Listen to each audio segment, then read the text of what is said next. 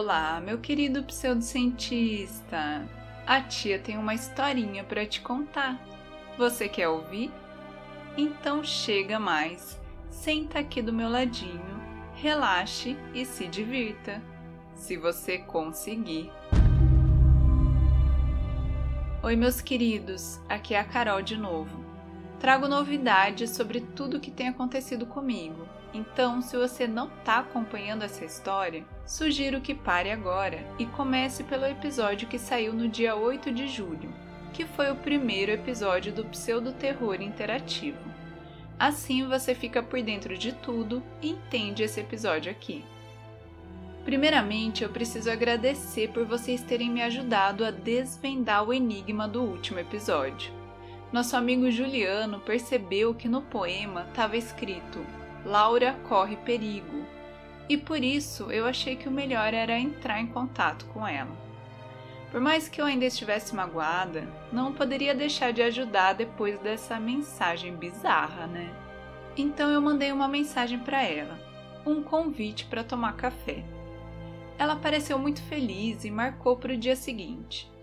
Depois de tantas tentativas frustradas de falar comigo, ela deve ter achado estranho entrar em contato assim de repente. Por outro lado, ela teoricamente andou conversando comigo, né? Ou com a minha doppelganger. Eu tava doida para saber o que elas falaram. Enfim, naquela noite foi bem difícil pegar no sono. Eu estava muito ansiosa para entender melhor o que estava acontecendo e também preocupada com ela. Por mais que ela tenha me sacaneado, nós sempre fomos muito amigas. Talvez tenha sido a apreensão de reencontrá-la ou o medo do que poderia acontecer no dia seguinte que me fez novamente ter uma experiência bem bizarra naquela noite. Ou talvez tenha sido só mais uma para minha lista. Eu acordei de madrugada com uma sensação estranha, como se algo me chamasse para a sala uma atração impossível de ignorar. Então eu me levantei da cama e fui. Cheguei na sala e encontrei mais uma vez ela, a minha cópia, parada no meio da sala escura, olhando para mim com uma expressão de medo. Mas ela não estava sozinha dessa vez, nem com aquele ser medonho que anda pelas paredes. Ainda bem, porque eu nunca vi nada tão assustador em toda a minha vida. Na verdade, ela segurava um bebê. A pouca luz que entrava pela porta da sacada iluminava de leve essas duas pessoas, ou criaturas, e eu tive uma vontade estranha de me aproximar e pegar o bebê. Eu sei que essa cena toda era muito bizarra, mas mesmo assim eu não estava com medo. Não sei se era só um sonho estranho com sensações estranhas, ou se depois de tanta coisa eu acabei criando uma relação de familiaridade com esse ser idêntico a mim. Na verdade, eu já pensei muito sobre isso e acho que essa cópia minha está tentando me ajudar de alguma forma. Pensa comigo. Até agora, o que ela fez foi almoçar com meu marido, conversar com a Laura e depois aparecer algumas vezes para mim. Tudo bem, em algumas dessas ocasiões ela foi bem medonha, mas no final das contas, foi através disso tudo que eu descobri que a Laura está em perigo. Isso é, se o que está escrito naquele poema for verdade. Sei lá, talvez eu esteja só tentando justificar esse sentimento de carinho que eu não deveria ter por uma criatura tão bizarra. Mas enfim, é o que é. Melhor isso do que aceitar que eu tô completamente louca e não tenho mais salvação, né? Mas voltando àquela noite, eu senti essa necessidade de pegar o bebê, como se eu precisasse protegê-lo. Não proteger dela, porque, como eu disse, eu já não sentia mais medo, mas proteger de alguma outra coisa, outro perigo. Então eu comecei a andar e chegar mais perto deles mas de repente fui parada. Eu não sei exatamente o que aconteceu, mas era como se tivesse uma barreira invisível que não me deixasse chegar até eles. Eu tentei bater e de alguma forma estourar essa parede invisível, mas não consegui. Era como se ela fosse feita de borracha, porque a minha mão só afundava para depois voltar intacta, como se nada tivesse acontecido. Eu comecei a ficar frustrada porque sentia que realmente precisava pegar aquele bebê. A minha cópia olhava para mim com aquela expressão de medo, como se não pudesse fazer nada além de me esperar. Mas foi aí que ela virou a cabeça em direção à porta e arregalou os olhos, como se visse algo completamente assustador. Sentindo meu corpo gelar, eu olhei para a mesma direção. E lá estava ele, o ser de sombra que vinha lentamente andando de quatro pela sacada. Era como se ele tivesse escalado o prédio inteiro para finalmente aparecer ali, onde podia nos encontrar. Nesse momento, o meu desespero aumentou. Eu voltei a bater naquela parede com ainda mais força e a tentar escalar aquele troço, mas de nada adiantava. O ser bizarro já entrava na sala e a minha cópia continuava parada, olhando para ele aterrorizada enquanto segurava o bebê. Percebendo que eu não conseguiria atravessar aquela barreira, eu gritei para ela: Corre, sai daí! Mas ela continuava olhando para aquele bicho que já tinha subido pela parede e agora parecia uma aranha gigante, feita de breu, se preparando para o ataque bem acima dela e do bebê. Só pude ver a minha cópia abaixando a cabeça e olhando para mim, com aquela cara de medo quando o ser pulou em cima dela.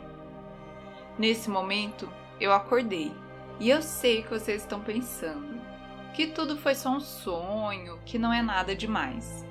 Mas acontece que eu acordei exatamente onde a minha cópia estava, no meio da sala. Ainda era madrugada e a sala estava iluminada por aquela luz que entrava pela sacada. O meu primeiro impulso, é claro, foi olhar para cima, onde antes estava aquele ser bizarro. Não tinha nada. A sala estava vazia, normal, como se nada tivesse acontecido.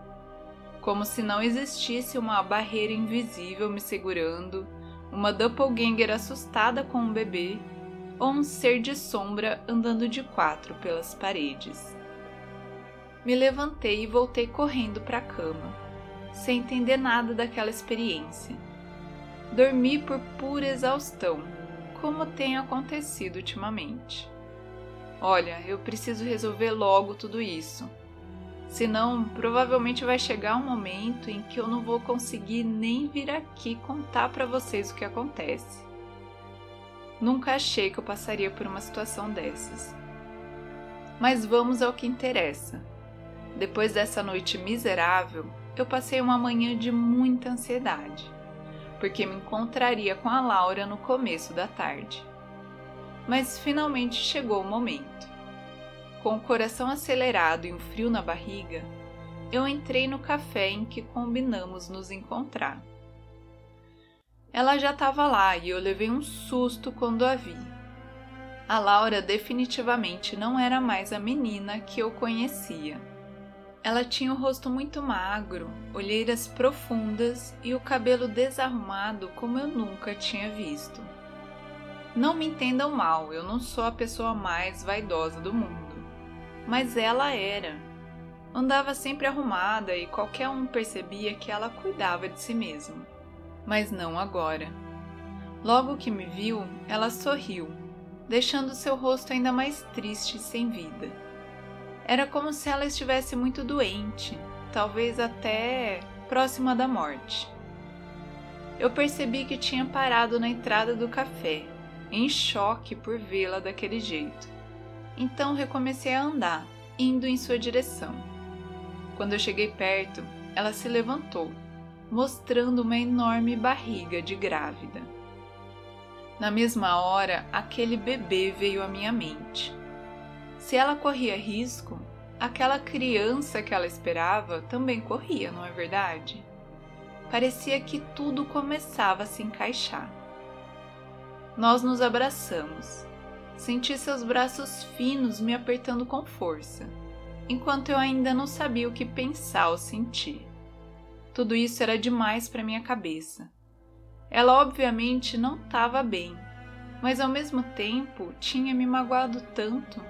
Seria difícil fingir que nada tinha acontecido. Nós nos sentamos enquanto ela me elogiava e dizia o quanto estava feliz em me reencontrar. Eu, que não sei disfarçar e fingir coisas que eu não sinto, logo de cara perguntei por que ela tinha inventado aquelas mentiras sobre mim. Ela levou um susto, é claro. Encostou na cadeira, como se toda a energia tivesse sido sugada dela. Ela disse que achou estranho que eu não tivesse perguntado nada quando nos reencontramos outro dia.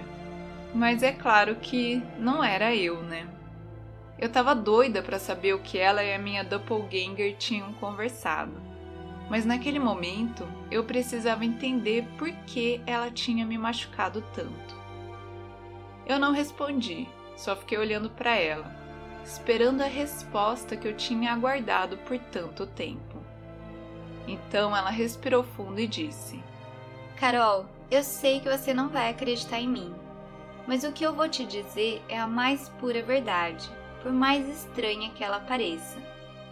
Não fui eu que inventei aquelas coisas. Eu não tinha ideia de que aquilo tinha acontecido. Quando você pediu para conversarmos naquela época, eu achei que fosse só um convite para sairmos, batermos papo. E como eu estava super ocupada com o casamento, fui adiando. Eu não sabia que tinha algo errado acontecendo até que você me bloqueou de tudo.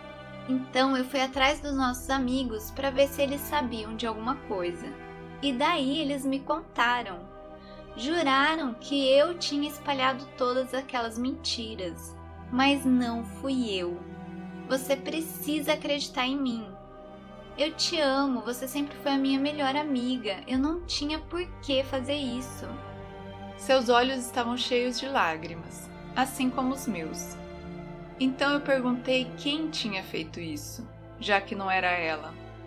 Ela disse que não sabia, que naquela época várias pessoas vieram dizer que a viram em algum lugar em que ela não foi, ou que conversaram com ela quando não era verdade. Eu ouvia tudo com ceticismo, ainda machucada por tudo que tinha acontecido. No entanto, a minha espinha gelou e tudo se tornou claro quando ela disse: Era como se tivesse uma cópia minha andando por aí e fazendo todas essas coisas.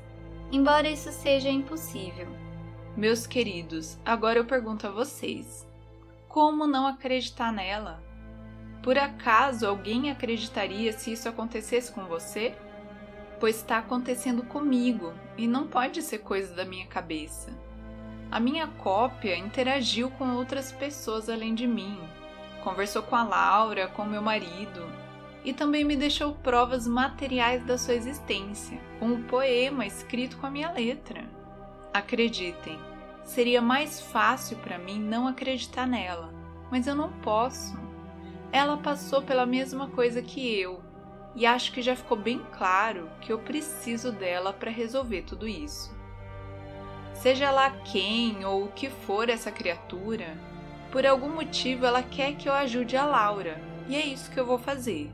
Se a cópia dela foi a causa de nos mantermos afastadas por tanto tempo, talvez a minha cópia seja quem vai nos unir de novo. Enfim, ela chorou, eu chorei e acabamos nos abraçando de novo. Dessa vez com carinho, com verdade, com amor. Então ela falou sobre uma outra amiga nossa, a Amanda. Acho que eu ainda não contei sobre ela para vocês. É que é muito difícil para mim falar sobre isso. Quando eu cortei relações com a Laura, duas semanas antes do seu casamento, ela precisou chamar alguém para ser madrinha no meu lugar e a Amanda foi a escolhida. Coitada. Ela era muito boazinha, inclusive me procurou e perguntou se eu ficaria chateada caso ela aceitasse. E é claro, eu disse que não, que eu estava magoada com a Laura e não com ela. Então ela aceitou o convite e fez todos os preparativos para o casamento. Comprou um vestido, foi ao salão se arrumar no dia, mas acontece que ela nunca chegou ao casamento. O carro em que ela estava sofreu um acidente e ela morreu na hora. Eu me lembro do velório dela. Foi um momento muito triste porque ela era uma mulher jovem e todos os seus amigos estavam lá para se despedir, menos a Laura. Isso me deixou ainda mais enfurecida com ela. Como você não vai ao velório da sua amiga, da sua madrinha, que morreu indo ao seu casamento? Mas naquele café, a nova Laura agora chorava, me contando que ela não ficou sabendo da morte da Amanda. Ela disse que estranhou ao chegar na igreja e não ver sua madrinha, mas imaginou que ela a tivesse abandonado, assim como eu fiz. Que o mesmo motivo que tinha me afastado dela havia também impedido a Amanda de ir. E como naquela mesma noite ela viajou em lua de mel, não ficou sabendo da tragédia até voltar para casa, semanas depois. Parece que as pessoas que sabiam da morte da Amanda e que podiam avisá-la não quiseram atrapalhar a lua de mel. Talvez eu fizesse o mesmo. Nós choramos mais uma vez lembrando da nossa amiga. Parece que o fato de uma cópia dela inventar mentiras sobre mim fez com que muitas coisas estranhas acontecessem e se acumulassem contribuindo para nos manter longe. Eu via nos olhos dela que tudo era verdade. A sua vida foi muito abalada pelos atos da sua doppelganger, e talvez tudo isso a tenha levado a ficar daquele jeito. Gente, ela não tá bem. Eu podia ver no seu rosto que a vida estava sendo lentamente tirada do seu corpo. Então ela disse que estava muito cansada e que precisava ir embora e me convidou para acompanhá-la e conhecer a sua casa, que eu não tinha visitado porque ela só se mudou depois do casamento. Eu aceitei. Sentia mais do que nunca que precisava ajudá-la e ficar do seu lado. Eu dei uma carona e nós fomos até um bairro muito bom daqui de Curitiba. Paramos na frente daquela casa perfeita, moderna, que obviamente custava bastante dinheiro. Eu fiquei feliz por ela estar bem de vida e ter uma casa confortável. Apesar disso, um sentimento estranho tomou conta de mim. Conforme ela abriu o portão e nós nos aproximávamos do interior, mais enjoada eu me sentia. Era como se algo de muito ruim estivesse ali. Mas tudo ficou claro quando ela abriu a porta, nós entramos e ela gritou: Tia, você tá aí? Nesse momento, meu estômago e a minha cabeça reviraram numa tontura generalizada. Eu olhei surpresa enquanto ela procurava a tia pela casa. Voltou parecendo envergonhada, dizendo que ela não estava lá e se explicando. Eu sei que você não gosta dela. Eu também não gostava quando nós éramos jovens. Mas hoje eu vejo a importância dela na minha vida. Ainda mais agora que o Gustavo não tá mais aqui, ela é a única família que eu ainda tenho. Me surpreendi e perguntei: Como assim o Gustavo não tá mais aqui? Ele tá onde? Ela fez uma expressão de surpresa que logo se transformou em tristeza. Eu achei que você soubesse. Ele faleceu há alguns meses, logo que descobrimos a gravidez. Ela passou a mão pela barriga. Foi o momento mais difícil da minha vida e logo a minha tia reapareceu e me ajudou a superar tudo isso. Agora eu entendo que a nossa ligação é muito forte e nós precisamos cuidar uma da outra. E também da menininha que vai vir. Ela tentou esboçar um sorriso, sem sucesso. Eu a abracei, dizendo que se eu soubesse que ela estava passando por isso, teria ajudado. Para ser sincera, eu não sei se isso é verdade. Como eu já disse, eu estava realmente magoada com ela e não sei se seria capaz de deixar tudo de lado para apoiá-la. Mas é o que eu sinto agora. Eu queria ter estado lá. Talvez tivesse impedido essa mulher asquerosa de se reaproximar dela. Foi aí que eu ouvi o portão se abrindo.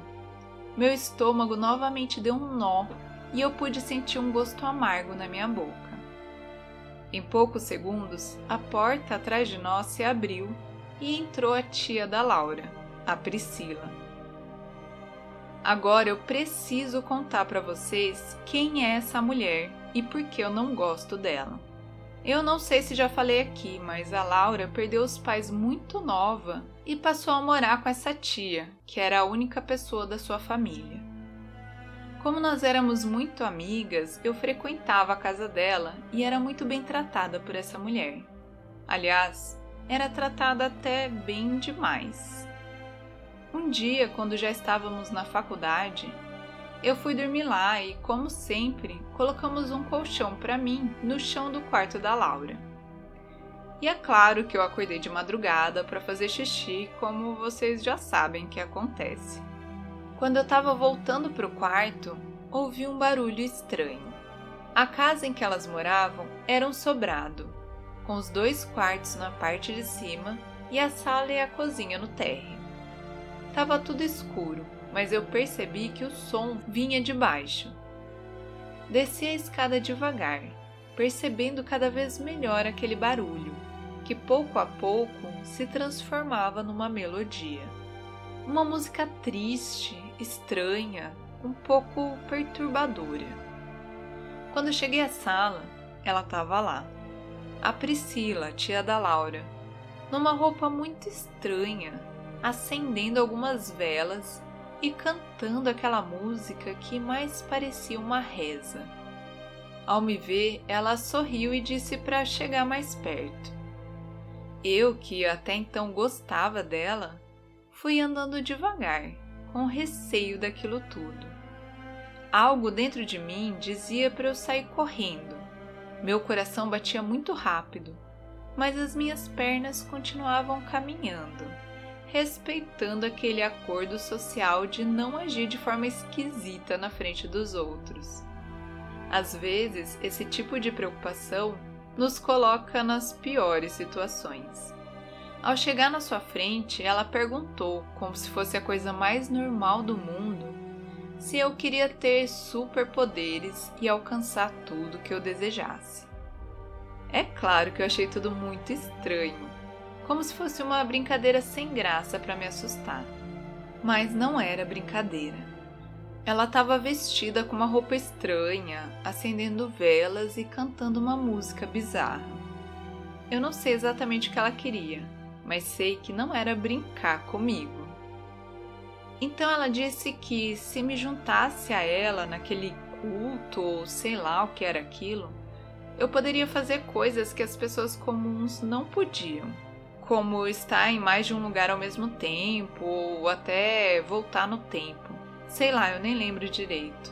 Eu escutava tudo aquilo meio sem acreditar, tentando encontrar lógica nisso tudo. Então eu vi alguma coisa se mexendo atrás dela algo que, por causa do escuro, eu não tinha visto antes. Tentei focar minha visão, mas só consegui ver uma massa toda preta no chão, com a parte de cima mexendo para cima e para baixo, como se fosse uma pessoa deitada de bruços e respirando com dificuldade. Foi aí que eu saí correndo. Voei pela escada, entrei no quarto da Laura e tranquei a porta. Olhei para a cama e a minha amiga estava lá, dormindo tranquilamente enquanto a sua tia fazia sabe-se lá o que na sala. Gente, eu tremia tanto que as minhas pernas falharam e eu só caí no colchão e fiquei lá, olhando para a porta. Pela fresta de baixo, eu conseguia ver um filete de luz e pude perceber quando alguém chegou e parou em frente à porta. Eu tremia e suava enquanto esperava aquela maluca entrar lá com aquele ser que nem parecia humano. Tinha certeza de que eles iriam me fazer muito mal, porque foi isso que eu senti vindo daquela coisa. A sombra dela já estava na frente da porta há algum tempo quando a maçaneta se moveu. Foi só uma virada rápida e silenciosa. Sorte que eu a tinha trancado assim que entrei. Então a sombra foi embora. E eu continuei acordada, sozinha, com o corpo tremendo e aquele filete de luz me lembrando que a qualquer momento ela poderia voltar. No dia seguinte, eu contei tudo a Laura, que já tinha algumas suspeitas sobre a tia. Ela me dizia desde sempre que os seus pais tinham sido mortos pela tia e que ela tinha feito isso para ficar com a Laura, que ainda era criança quando tudo aconteceu. Apesar das suspeitas da minha amiga, eu sabia que os pais dela tinham sofrido um acidente de carro e por isso nunca tinha levado essa história muito a sério. Mas depois disso, acreditei que aquela mulher era capaz de fazer qualquer coisa, porque eu senti o mal absoluto naquele ser deitado no chão. Naquele mesmo dia, a Laura perguntou para a tia o que era aquele ritual. E pasmem, ela não negou nada. Disse que fazia parte de um grupo que funcionava como uma igreja e que nós duas seríamos muito bem-vindas. De acordo com ela, a Laura era a última mulher da família e precisava manter a tradição viva. Essa mulher também disse que eu tinha talento para isso e que poderia começar uma linhagem de mulheres poderosas. É claro que nós ficamos morrendo de medo desse papo. A Laura, que já tinha o pé atrás com ela, foi morar sozinha e cortou relações com a tia. Mas agora parecia que ela tinha se esquecido de tudo, porque aquela mulher estava ali, morando com ela de novo. Aliás, nesse momento, a Priscila estava na minha frente, me olhando como se nada tivesse acontecido. Ela não pareceu surpresa ao me ver e logo veio me abraçar eu retribuí, obviamente incomodada com aquele contato. Eu praticamente não a tinha visto desde aquela ocasião bizarra. Ela falou algumas coisas como que bom te ver, há quanto tempo, e entrou para um cômodo. O meu corpo já dava tantos sinais que eu não podia mais ficar ali. Não sabia se a qualquer momento eu iria vomitar ou bater naquela mulher. A repulsa que ela me causa é indescritível. Então eu disse que precisava ir e me levantei. A Laura me acompanhou até a rua. Nós nos despedimos com um abraço apertado. E quando eu estava entrando no carro, ela me disse que na semana que vem os amigos da tia vão lá conversar com ela para que a Laura entre para o grupo deles. Vendo a minha cara de surpresa, ela disse: É como uma religião, eles fazem rituais, mas não é nada demais. Acho que você viu um deles quando estava na minha casa, lembra? Ela riu. Você ficou bem assustada na época, acho que um pouco por causa de tudo que eu tinha colocado na minha cabeça. Toda aquela história sobre a minha tia ter feito mal para os meus pais. Acho que era uma forma de justificar toda a tragédia que tinha acontecido na minha vida. Mas agora eu sei que não é nada disso. Eles rezam como qualquer outro grupo religioso. E embora minha tia fale de umas coisas estranhas, sei que é todo um tipo de simbologia, sabe? Mas enfim, na próxima quinta eles virão aqui para conversar comigo. E se você quiser, pode vir também. Me deixaria muito feliz. As palavras dela pareciam carregadas de segurança, mas eu via em seus olhos que ela estava com medo. Segurei suas mãos e garanti que estaria lá com ela, mas sinceramente eu tô morrendo de medo. Aquele ritual foi a coisa mais bizarra que eu já vi, e não sei como tirar a Laura disso tudo. Eu entendo que para ela seja importante ter alguém, fazer parte de um grupo, mas é óbvio que isso está matando ela. Vocês acham que é tudo coincidência?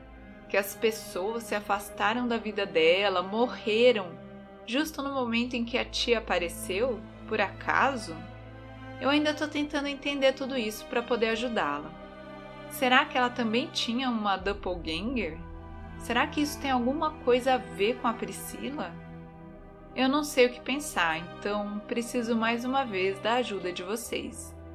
Vou deixar um espaço no Spotify para vocês me mandarem as teorias de vocês. O que vocês acham que está acontecendo? Também me mandem no Instagram. Eu preciso que vocês me deem uma luz para chegar mais preparada nessa reuniãozinha com membros desse culto bizarro. Ah, e com relação ao que a Laura e a minha doppelganger conversaram, eu esqueci de perguntar. Gente, não me julguem, mas é que tinha tanta coisa acontecendo, tantos esclarecimentos e depois eu me assustei com essa tia dela lá. Enfim, tudo aconteceu muito rápido e eu realmente esqueci de perguntar. E agora eu não posso simplesmente mandar uma mensagem perguntando o que nós conversamos da última vez, né? Enfim, da próxima vez que eu encontrar com ela, prometo que vou dar um jeito de descobrir o que elas andaram conversando. E daí conto para vocês, tá bom? Bom, eu espero que dê tudo certo. Torçam por mim. É isso, meus queridos. Espero que vocês tenham gostado da historinha de hoje. Vai lá no Instagram ou no Spotify para me mandar a sua teoria sobre tudo isso. Como sempre, eu vou receber as respostas de vocês até sexta que vem. Então eu voltarei com a continuação dessa história depois disso, tá bom? Isso significa que na semana que vem o pseudo-terror vai trazer outra história que não tem nada a ver com essa, como nós sempre fazemos. Enquanto isso, vai conhecer a Pseudociência Store, nossa loja com produtos pseudocientíficos e malucos do jeito que a gente gosta. O endereço é pseudociência.com.br e o link está na descrição desse episódio. Além disso, se você tiver uma história estranha que aconteceu com você ou com alguém que você conhece, me manda no e-mail podpseudociencia@gmail.com. Como sempre, eu não vou dizer para você seguir o podcast e deixar aquelas cinco estrelas marotas, mas você já sabe que, se não fizer isso, talvez membros de um culto bizarro comecem a se intrometer na sua vida. Até o próximo Pseudo Terror!